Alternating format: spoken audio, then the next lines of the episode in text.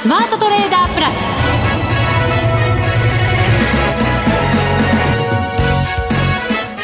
全国のリスナーの皆さんこんにちは。内田まさです。この時間はザ・スマートトレーダープラスをお送りしていきます。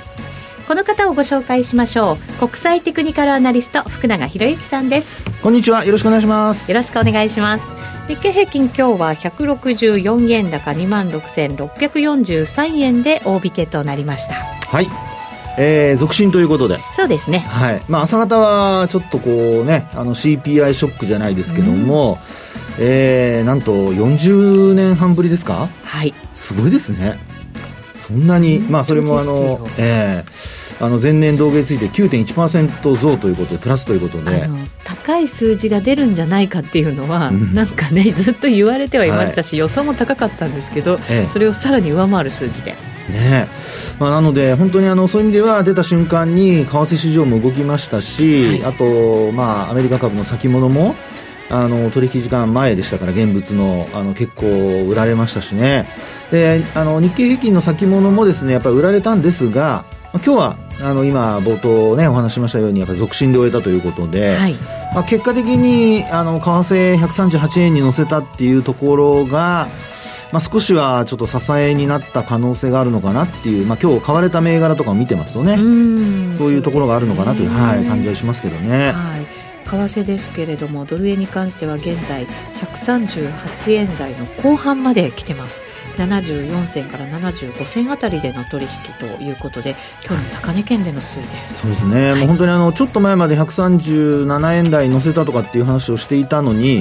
今日はもう今の内田さんの話のように138円台後半またなんか加速してきた感ありますよね、はい、でさらにはあのユーロですよね、はい、ユーロドルが、まあ、あの20年ぶりでしたっけ、まあ、パリティになったということで、うん、まあ、パリティっていうのは1対1ということで、まあ、10日比率ということになりますけど、まあ、そういった形になったというようなことも昨日は結構ねマーケットでは話題になってましたし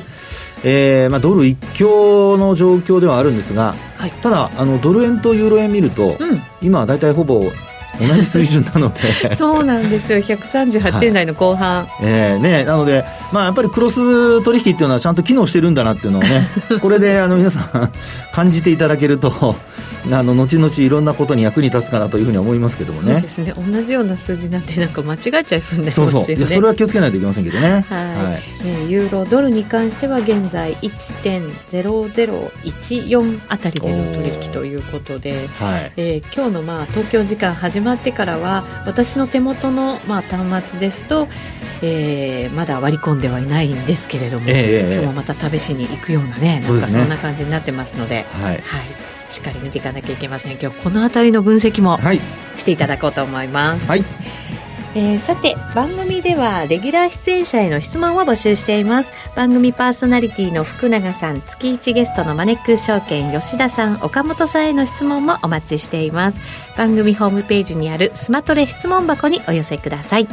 それでは番組進めていきましょう。この番組はマネックス証券の提供でお送りします。スマートトレーダー計画よーいドン。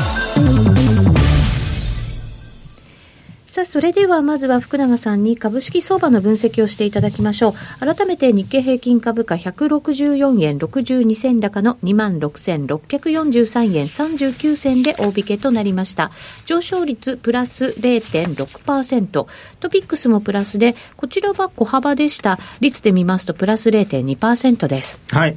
あのーえー、先ほどもお伝えしましたように、取引開始時は、その、えー、アメリカの CPI のですね、6月の CPI の結果を受けて、アメリカ株が下がったことだとか、まあ、昨日も結構上値が重たかったので、はい、まあ、そういう意味では、ウィー先行で始まったっていうところは、まあ、あの、皆さんも、あ、しょうがないのかなと思ってらっしゃったとは思うんですが、そうですね、マイナススタートでした、そうですよね。で、そこからなんですよね、株価結構、売り込む動きがあまり見られずに、うん、えー、その後、あの、反発に向かうという流れになりまして、はい、まあ、結果的には続伸で終えたというところ。それからあと、まあ、伸び悩みはしたものの、一応今日、まあ、昨日の高値ももちろん上回ってますし、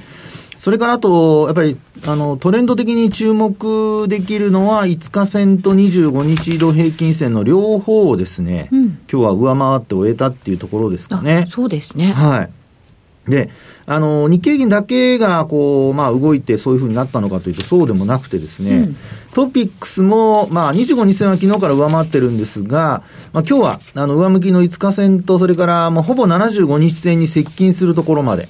えー、接近するというか、一回、あの、取引時間中はほんのちょっとですけど、1ポイントぐらい上回ったんですね。そうですね。はい。ヒゲになってます。そうなんです。うん、で、あの、まあ、取引終了のところで押し返されてはしたんですが、まあ、そこを75日線に接近して終えているというところですよね。で、さらに、これまで、あの、先週も、あの、内田さんにもちょっと指摘されましたけども、これまで私が、あの、まあ、ネガティブに見ていた、その日経500ですけど、はい、これがその先週から、あの、えー、株価の方が75日線を上回ってくる流れになりまして、うん、で今日も、あのー、昨日の安値や一昨日の安値も下回って始まったんですけど、結果的にですね、5日線も75日線も両方上回っておいてるんですね。うん、そうですね。なんか、ここ数日ちょっと調整した感にも見えましたけれども、ここで再浮上してくれたらなんか強い形になりそうですよね。そうですね。ですから、まあこれまで気にしていた一つの理由としては、やはり現物株の売りが、外国人投資家からの売りが止まってないっていう話をしていたのと、それが、まあ、あの、今回のケースで見ると、あの、まだもちろん明日があるので何とも言えませんけども、あのまあ、あ底入れと言いましょうかね、一旦こう反発して、で、下落してもそれが続かないっていうような形になってきてますから、はい、あの、流れとしてはですね、やっぱり先物による、あの、引き上げだとか押し下げというだけじゃなくて、現物の方のですね、あの、買いも多少入ってきているのではないかというところが、うんまあ、ちょっと見て取れるかなってところなんですよね。ただしです。ただしというのが重要なんですけど、はい、あの、売買代金見ていただくと。代金が今日は2兆2407億円。はい、昨日が？昨日が、ね、2兆円ですよね。2兆665億円。そうですね。はい。で、あと、売買高の方を見ても、うん、昨日がなんと8億9356万株。これ、ものすごい久しぶりに10億株台割り込んだんじゃないですか？そうです、そうです、そうです。そうですよね、はい、で、あとですね、今日も10億株に届かずに9億7278万株。なんでこんなに少ないんでしょうね。ね。うん、ですから、その、まあ、私先ほど、その、まあ、売りが止まって買いが入ったって話をしましたけど、まあ、買いはあんまり入ってないかもしれないなっていうね。それはまあ、新規の買いであるとか、本格的な買いという意味で、はい、買い戻しぐらいにとどまってるっていう感じなんですかね。ね。えー、あとは、まあ、売り物も若干減ってきているというね、うん、その両方で、あの、パワーバランスというんでしょうか、どっちかにこう、これまでは売りの方に、値下がりの方に傾いていたものが、まあ、若干、あの、値上がりの方に傾いていると。ですので、この状態でですね、今お話したように75日線とかにあの5日線だとか、まあ、短期のトレンドと中期のトレンド、両方、あの、日経500は上回ってきているので、はい、明日ですね、このまま、あの、できれば、えっ、ー、と、2500ポイントあたりまで接近して終えてくれると、あのまあ、少しこう安心感が出てくるという、うん、でその安心感が出てくる一つの理由には、あの25日線と75日線ってまだ下向きなんですけど、はい、あの明日もし2500ポイントぐらいまでこう上がって終えてくれるとですね、ちょうど、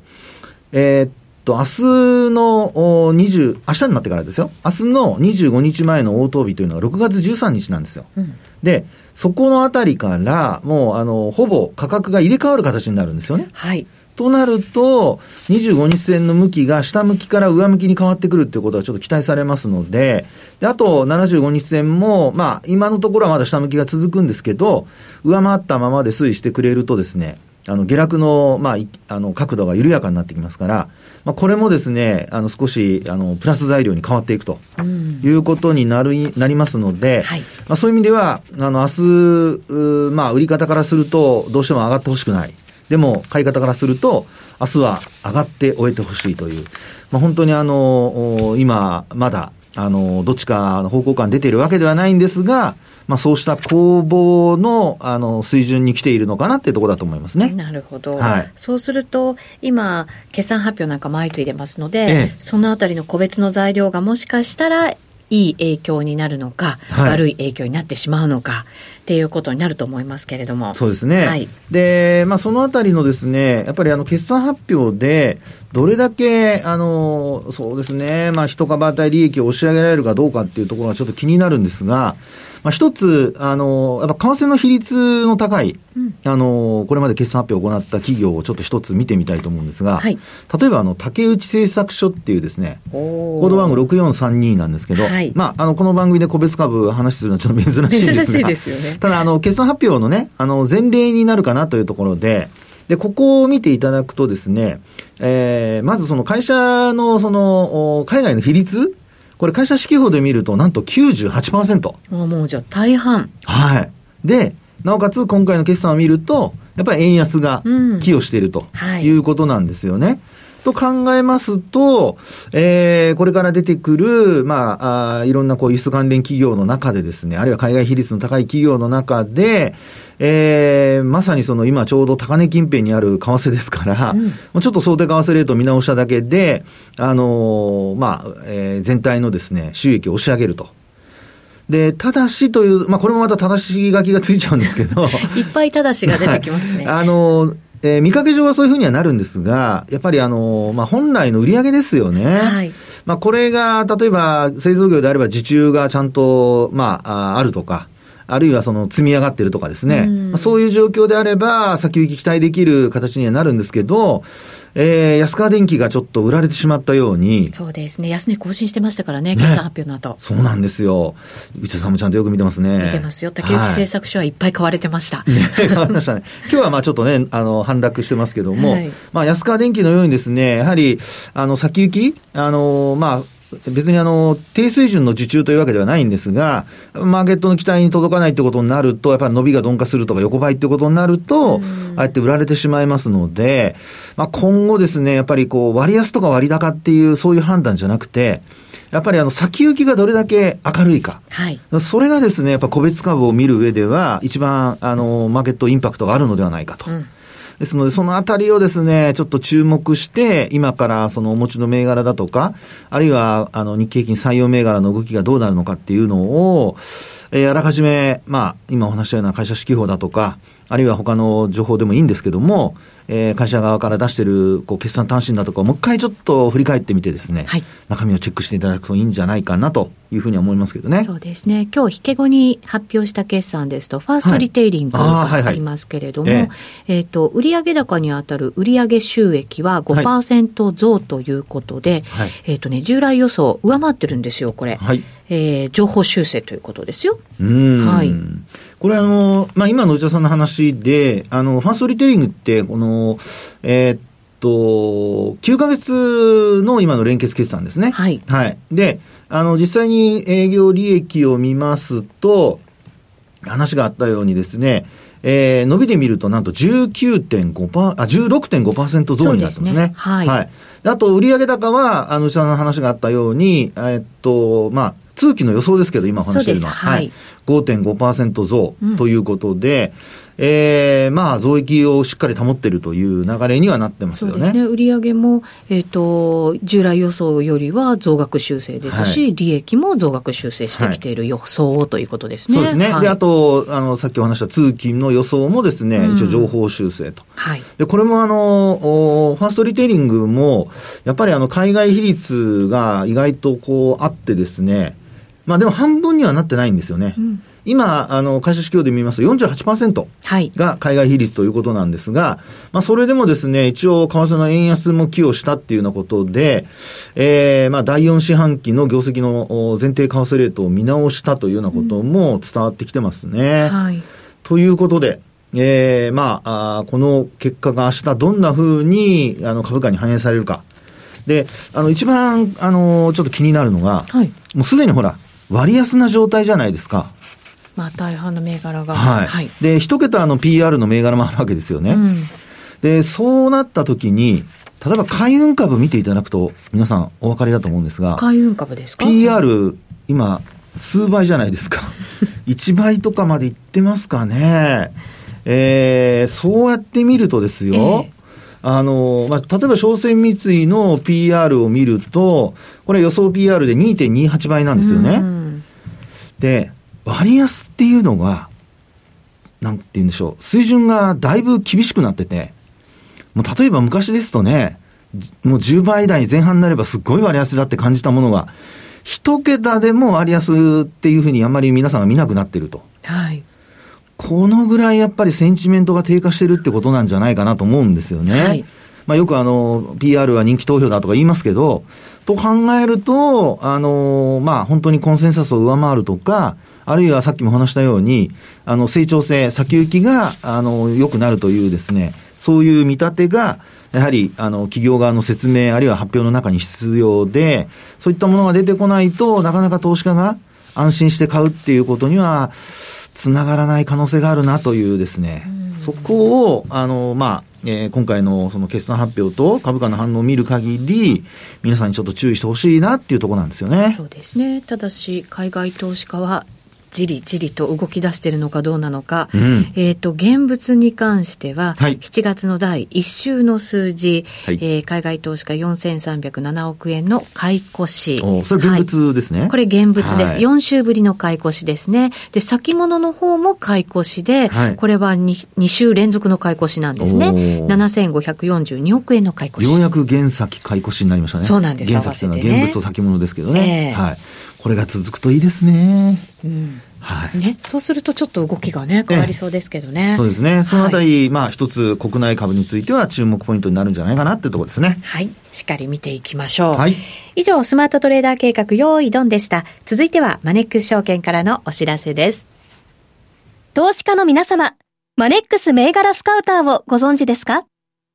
マネックス銘柄スカウターは、マネックス証券に口座をお持ちの方が無料でご利用いただける日本株銘柄分析ツールです。マネックス銘柄スカウターでは、売上高や営業利益など重要な業績指標を過去10期以上にわたりグラフ表示することができます。自分でデータを整理する手間をかけずに、長期的な視点で企業を分析することが可能です。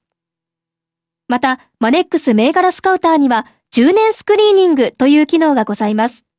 通常提供されているスクリーニング機能は直近の通期業績や今期の会社予想などを対象にすることが多いのですが、10年スクリーニングなら過去10年間の業績や直近の四半期業績での銘柄選びが可能なので、長期視点で自分に合った銘柄を探し出すことができます。さらに、マネックス銘柄スカウターはスマートフォンへの表示最適化も行っているので、外出先などでも場所を選ばずスムーズに銘柄分析を行っていただけます。また、マネックス銘柄スカウターの活用術も、マネックス証券のセミナーやホームページで紹介していますので、ぜひご覧ください。マネックス銘柄スカウターは、マネックス証券に口座を開設いただくと、無料でご利用いただけます。マネックス証券の口座は、無料で開設できます。日本株投資の強い味方、マネックス銘柄スカウターをぜひお試しください。マネックス証券での取引に関する重要事項。マネックス証券が扱う商品などには価格変動などにより元本損失、元本超過損が生じる恐れがあります。投資にあたっては契約締結前交付書面、目論見書の内容を十分にお読みください。マネックス証券株式会社、金融商品取引業者、関東財務局長、金賞第165号。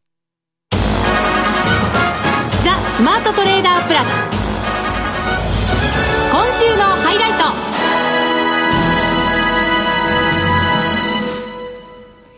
トさあ、それではここからは動いている為替相場についても分析していただきましょう。えー、ドル円。はい、もうすぐ139円ですよ。すね、今、138円92銭、93銭あたりですから、あ、さっき98銭まで行ったんですね。そうですね。うん。はい。まあ本当にあの、えー、139円トライというところまで、えー、接近というところまでもう今ね、動いてきてるっていうところですよね。ねすごいですね、えー、この動き。まあ確かにあの昨日のあの CPI の動きを見れば、あの、まあ動きというか結果を見ればですね、はい。もうあの、えー、アメリカのマーケットでは、昨日下げた理由の一つとして言われているのがですね、えー、株の方ですけども、うん、一つはやはりあの、まあ、今回の消費者物価指数の伸びを見てですね、今度、利上げの幅、0.75じゃなくて、1%にするんじゃないかっていうような見方もですね、こう出てきたみたいなんですよね。カナダも1%上げましたもんね。ねそうなんですよ。なのでですね、マーケット的にはその1%っていうところまで、まだ、あの、織り込んでなかったところだったんじゃないですかね。ただまあ時間をかけて、その売り物を吸収していくっていうふうにこれまで来てますから、はい、まあそういう意味では下げ幅はそれほど大きくなかったっていうことなんですけど、まあその影響もあってかですね、あの、まあ株が売られて、で、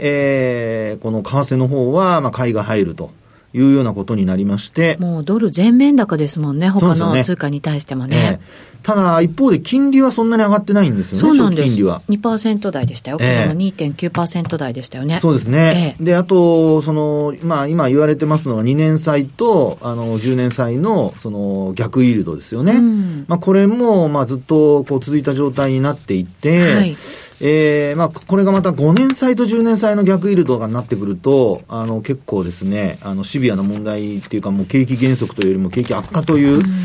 えー、ことにつながっていきますから、まあ、そういう意味では、あの、今のこの為替市場よりも、あの、債券市場の方が、まだ先を見ていて、で、えー、足元では金利は上昇するんだけども、えー、先行きを見ると、おまあ、例えば10年先を見ると、景気、まあ、悪くなってるんじゃないかと。